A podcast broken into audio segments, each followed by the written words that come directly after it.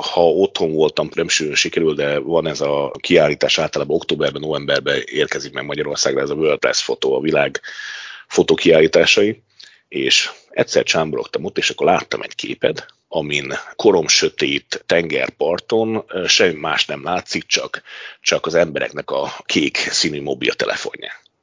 És akkor néztem, hogy ez, ez baromira ismerős. És ott voltam.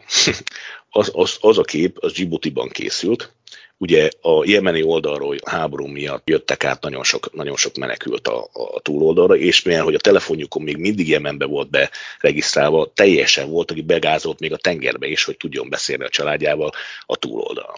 És tudod, mikor látod, hogy a WordPress fotónak, és akkor basszus, ott voltam tudod. És nem úgy voltam ott, hogy, hogy ez akkor történt, mikor, hanem ténylegesen. Lehet, hogy nem akkor, mikor az a fénykép készült, de számtalanszor voltam ott este, amikor láttam az embereket, hogy mennek ki a, a partra, meg gázolnak befele a, a, a tengerbe, csak azért, hogy tudjanak a családdal beszélgetni a szigetnek a túloldalán. Érted, az, mikor Afganisztánba kiszállsz, és adsz, adni akarsz a gyereknek, mert egy, egy hat éves gyerek vigyáz a három éves testvérére, mert, mert megárult, és hat évesen gyakorlatilag felnő a gyerek és akkor adni akartam neki 10 vagy 20 dollárt, vagy nem, nem is emlékszem rá, hogy mennyi volt, és a, a, a helyi vezető mondta, hogy ne, hogy ne adjak neki ennyit, mert megölök érte. Csak egy dollárt adjak neki. És akkor az embernek a szíve össze. Djibouti-ban ugye mindig fizetéskor elmentem a, a helyi kínai boltba, és bepakoltam a kocsiba a focilabdákat és ahogy mentem a városba, ha megláttam, tudod gyerekeket focizni, hát ugye porba, cipő nélkül, és a többi, és a többi, de hát ők is gyerekek, tudod.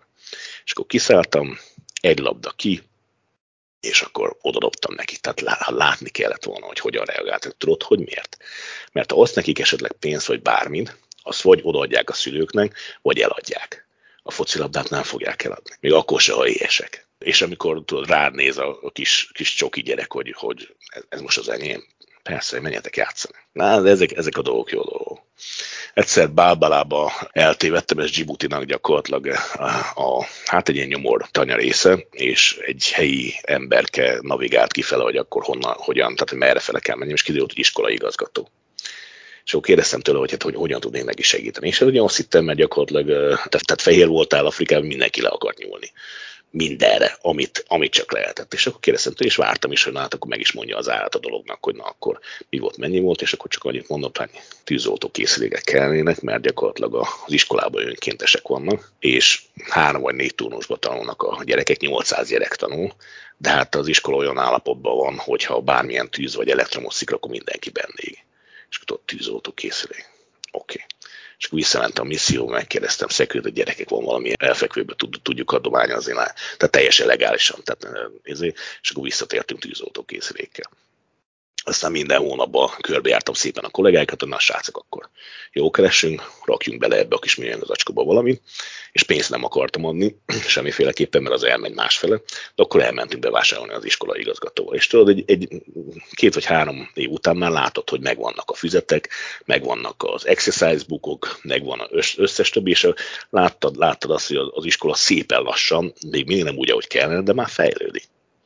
És ez tényleg csak annyi, hogy, hogy havonta egyszer körbe mentem a kollégák, hogy na, srácok, akkor most mindenki belead tízzel folynak megfelelő összeget, vagy amennyit akarta. De az ott számított.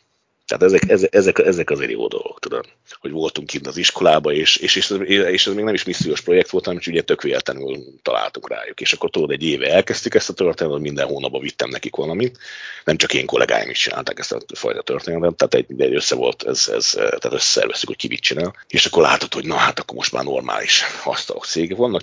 Meg hát a, a könyvet is úgy csinálták, hogy csak úgy rajzolták, úgy karikázták hogy tudták, hogy a délutáni csapatnak szintén szüksége lesz hozzá, hogy nehogy, nehogy nehogy látszódjon, hogy hát nem volt, hogy összefirkálta a könyvet meg egyéb ilyenek, mert tudta, hogy ez a könyv még, még le, lehet, hogy egy év múlva, vagy két év múlva is más gyerekek körében e, forog. Én nem hinném, hogy ilyen írtózatos nagy dolgokat vittem volna véghez, de azért voltak olyan dolgok, amire az ember úgy gondol vissza, hogy na hát az azért jó volt, tudod.